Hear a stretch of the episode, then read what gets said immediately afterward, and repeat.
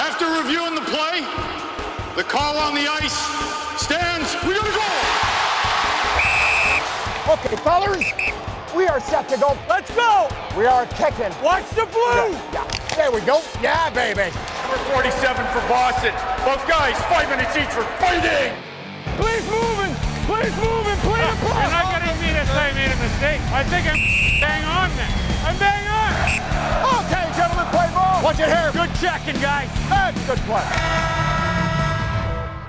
This is such a busy time of the year. I always lose track of what day of the week it is, Josh, but I'm I'm instantly rebounded into reality because it's time to record another Scouting the Refs podcast. Yeah, it, it makes me click into what's going on in the schedule, what happened. Has it already been a week since the last show? And holy cow, look at all the stuff that's gone on. It has been a week, and we will get to all of it on this edition of the Scouting the Refs podcast. As always, it is brought to you by Manscaped. There are special savings available for you with our partnership with Manscaped. If you go to the website, manscaped.com, use the code REFS, R E F S. When you make your order, you get 20% off and you get free shipping. It is a fun time of the year. Festive season is a, a, bit different, of course, this year. We hope you're you're healthy and, and happy and being safe. There's all kinds of great traditions, of course, to enjoy.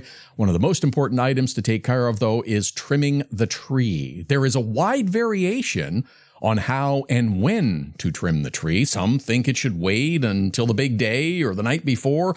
Others like to take care of that important job a little sooner.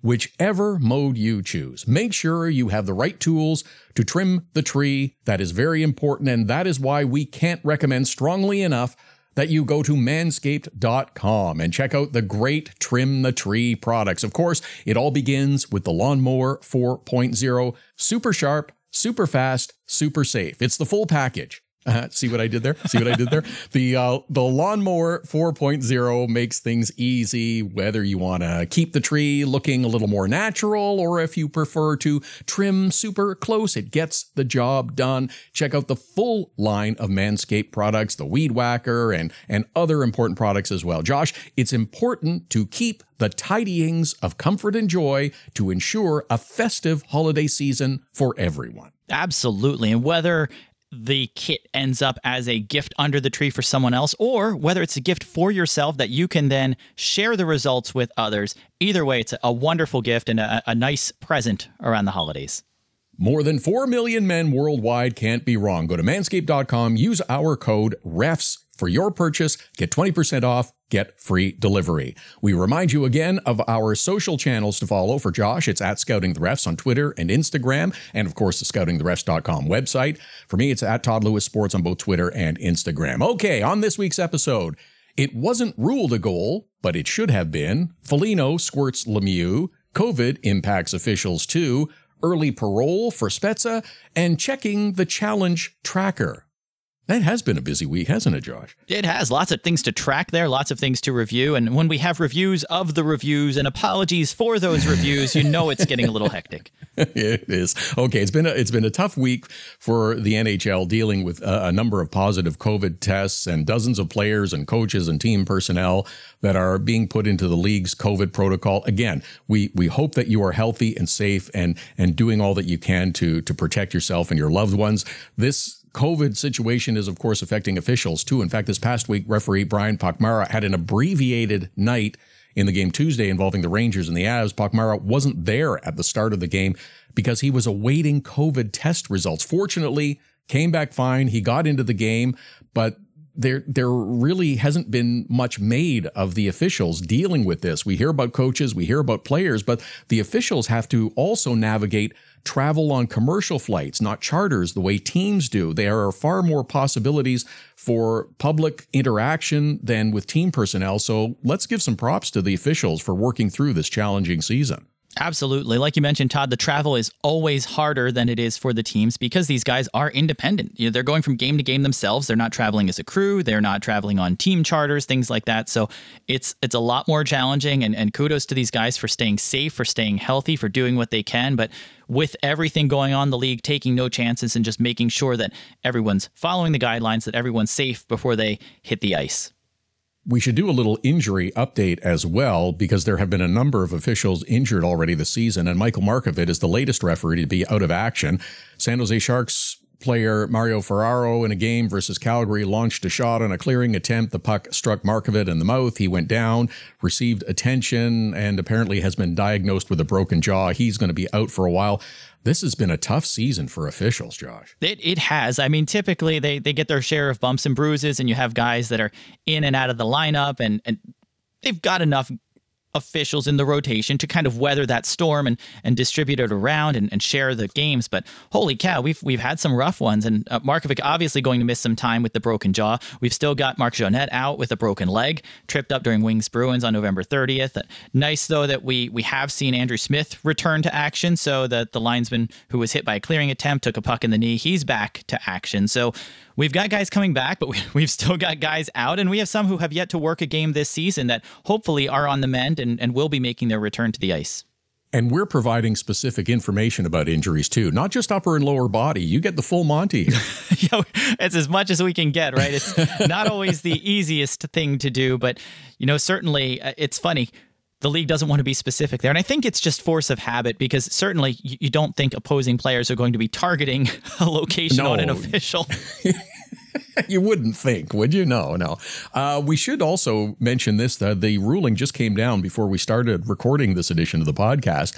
Jason Spezza is going to get early parole. He was initially suspended six games for the uh, kneeing incident versus the Winnipeg Jets and Neal Pionk. He appealed to the commissioner. The commissioner upholds the suspension, but reduces the length to four games, so Spezza will get back in action right away.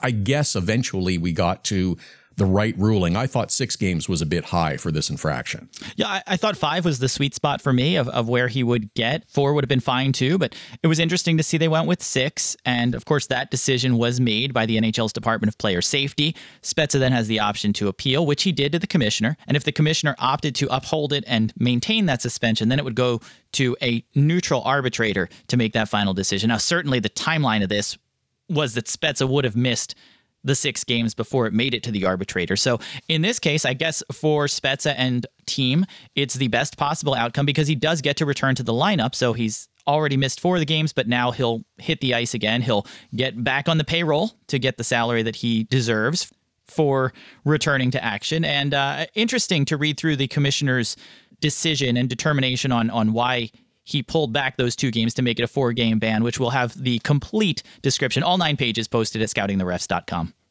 Nine pages to reduce a suspension two games. it's it's what it takes, right? These are lawyers. They get paid by the word. Uh, apparently they do. All right. This is the Scouting the Refs podcast. It's powered by Manscaped. Special savings available for you at manscaped.com with our partnership. Use our code REFS, R E F S. You get 20% off your order and you get free shipping. I want to mention that there was a game between the Devils and the Golden Knights this past week. It kind of wound up in what some would refer to as old time hockey. The Devils were down a couple of goals with less than half a minute remaining in the game. Lindy Ruff puts rugged defenseman Mason Geertsen on the ice. Only issue is Geertsen lines up as a forward and winds up trying to engage Alex Pietrangelo, who just happened to level Jack Hughes with a big hit earlier in the game. It was a clean hit. The two wrestle a bit, everybody pairs off, the officials separate, everything seems to be settling down.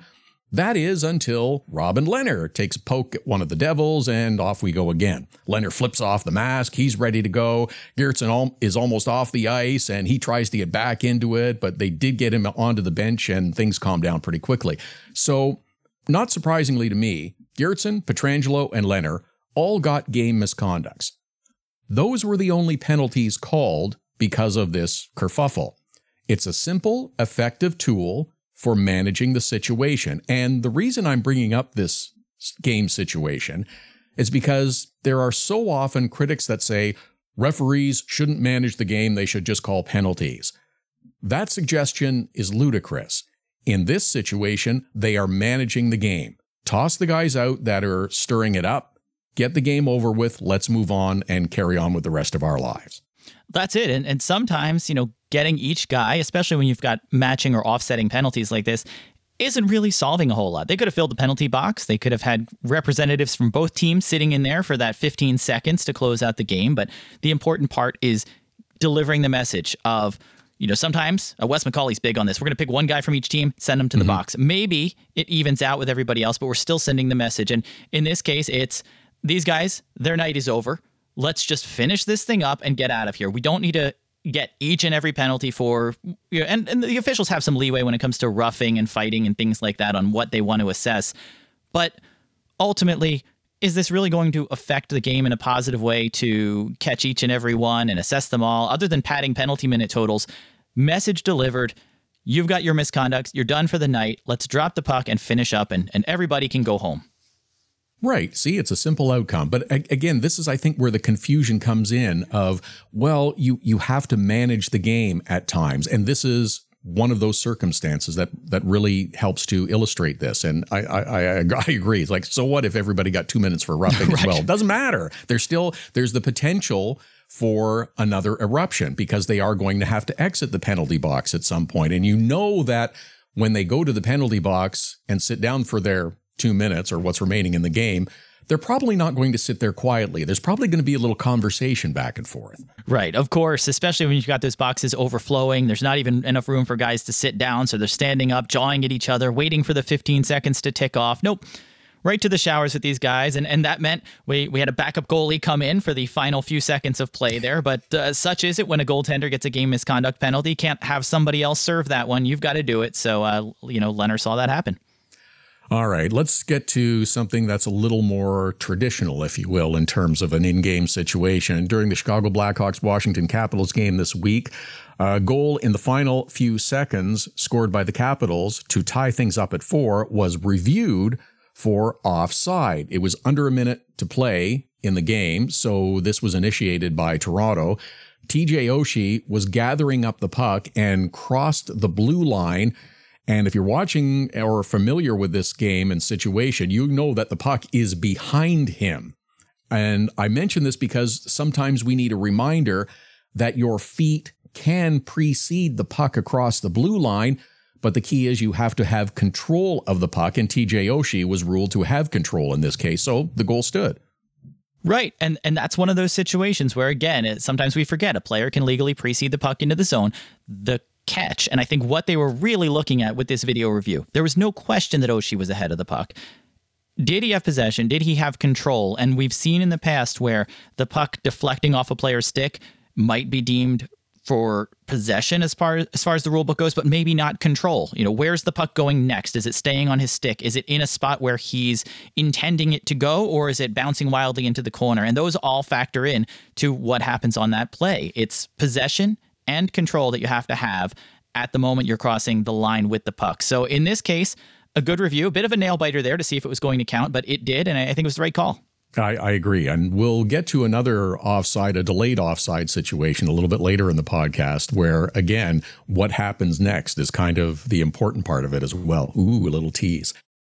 One of the duties performed by the linesman takes place after a goal is scored. Very few people understand or catch it, but we all see the celebration on the ice, the players huddle together, then the skate past the bench for the high fives from the rest of the team. And if you watch closely, especially if you're at the game, you see one of the officials in between the benches or in proximity when this happens to make sure that nothing untoward takes place. Well, in a game this past week between the Kings and the Wild, Brendan Lemieux, just back from his biting suspension, scores a goal and then celebrated with his teammates, then went for the skate toward the Kings bench. But along the way, he got a little close and had quite the chirping festival with the Minnesota Wild players on their bench. Marcus Foligno went a step further and squirted a water bottle at Lemieux. It was linesman Dan Kelly who was in front of Lemieux, kept him moving along, kept things under control. We have seen situations like this before, Josh, and players have received punishment. I'm curious as to why neither Foligno, who just missed a 10 game suspension, or Lemieux, who's just back from a biting suspension, got penalized here. Well, I, I think you could have maybe hit Lemieux for chirping, but it, it wasn't. I don't know what he said, but I doubt it was enough to deserve an unsportsmanlike conduct penalty. And, and certainly, if it were warranted, it, it could be handed out. But the bigger concern to me again, this isn't serious injury, but interaction from the player's bench. And it, it, becomes a big deal because you don't want to let players who are on the bench influence the game on the ice or impact the players on the ice. Even though this wasn't a live puck situation, those those kinds of interactions are the kinds of things that the league has historically come down on. And I know squirting a water bottle, not a big deal, but we've seen guys get fined for it multiple times before even 10 minute misconducts for it for unsportsmanlike and followed up by a fine. So nothing in this case was a little surprising. If the on ice officials didn't want to call it, fine. If they thought everything was diffused and there wasn't any value in it, it was a, a minor thing, or, or perhaps they missed the water bottle spray altogether. I'm surprised that player safety didn't step in and just issue that fine just to kind of remind everyone that you can't interact with guys from the bench, even if it is just a spray of water. Would that be like the Department of Player Safety managing the game? Managing it after the fact, but proactively, proactively managing the next game to say, guys, enough with the water bottle garbage. Yeah, maybe. All right. Uh, let's go back to the super puzzling goal review that did take place. And it really isn't fair that the Buffalo Sabres, who are having such a struggle this season, were the victim of the league boo boo here. Sabres were playing the Rangers, down a goal late. They score what they believe is the tying goal in the final minute. It's again a situation room call that initiates a review for what may have been a missed offside call. Rasmus Dahlin inside the attacking zone. Victor Olofsson pushes the puck across the blue line, but upon further review, looks like he holds off on touching it in the zone until Dahlin is tagged up. The situation room ruled, however, that Olofsson played the puck and killed the goal. The next day, the league issued a statement saying the goal should have stood. No video was available to clearly determine if Olofsson played the puck, so what should have happened is the original ruling on the ice, which would have made it a good goal in a 2 2 game, and the Sabres wind up losing. What I'm curious about is how or why this breakdown took place and what what really occurred as to why this this situation was allowed to to go forward and the goal disallowed. Yeah, it's it's a tough spot. I mean, it comes down to what's available in the video room for camera angles, for camera resolution, for pucks being obscured by other players. It looked like a pretty clear shot, but it was uh, across the rink when you look at the blue line camera that the NHL uses. And I'm not aware of any overhead. If they had one, that would have been immensely helpful to see whether the puck was touched or not as it crossed the line because the puck was clearly across the line. Olofsson holds off on touching the puck. He's got a black stick blade with no tape on it, so we don't even have any contrast there to try to tell when the contact happened. And it's it's such a minute thing. People get frustrated with offside calls being a matter of inches or millimeters on whether the puck crossed the line. Well, this is the same argument, but now it's between the stick and the puck. Did he make contact with the puck to touch it, or was it still a delayed offside? And that's a rule that we've seen the NHL interpret consistently, where the puck crosses, it's a delayed offside situation. And until the attacking player touches the puck, his teammates still have an opportunity to tag up before the whistle is blown. So we've seen that applied consistently. In this case, it was just difficult for them to really make that determination as to whether or not contact was made. And for them to come out after the fact and, and say that it was in, inconclusive I was a bit surprised to see that. I mean, I, I don't know what angle was conclusive, but obviously at the time they felt strongly enough to say, hey, you know what, we're we're reviewing this one and, and this is our our updated call. So it makes you wonder, Todd, what were they looking at or what was the determining factor to wave off the goal only to change their minds the next day and then to release the statement? The system isn't perfect. And you mentioned you didn't see an overhead angle. Not every angle is available in every game. It depends on, you know, national games have more cameras available, so there's more angles in place. So there, it's not a perfect system, I guess, is maybe sort of what I fall back onto. They do the best job they can with what they have available. And sometimes there is a definitive angle, sometimes there isn't.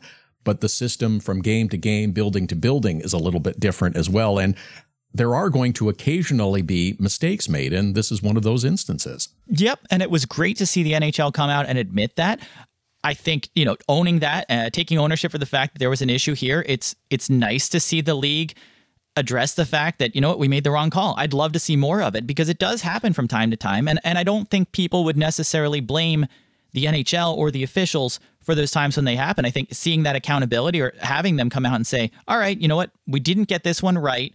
But we want to acknowledge it and we're going to move on and and maybe Todd when we get puck tracking in, we'll be able to know whether or not there was contact here. Aha! Another argument for it. You're right, and, but I agree with you. The transparency would be uh, would be most helpful. Let's wrap up with something that you've obviously put a lot of work into. If you go to the scoutingtherefs.com website, you will see the challenge tracker that Josh has put together. And the website has a lot of interesting info, and there's few intriguing stats to me in this one, Josh, that you've put together.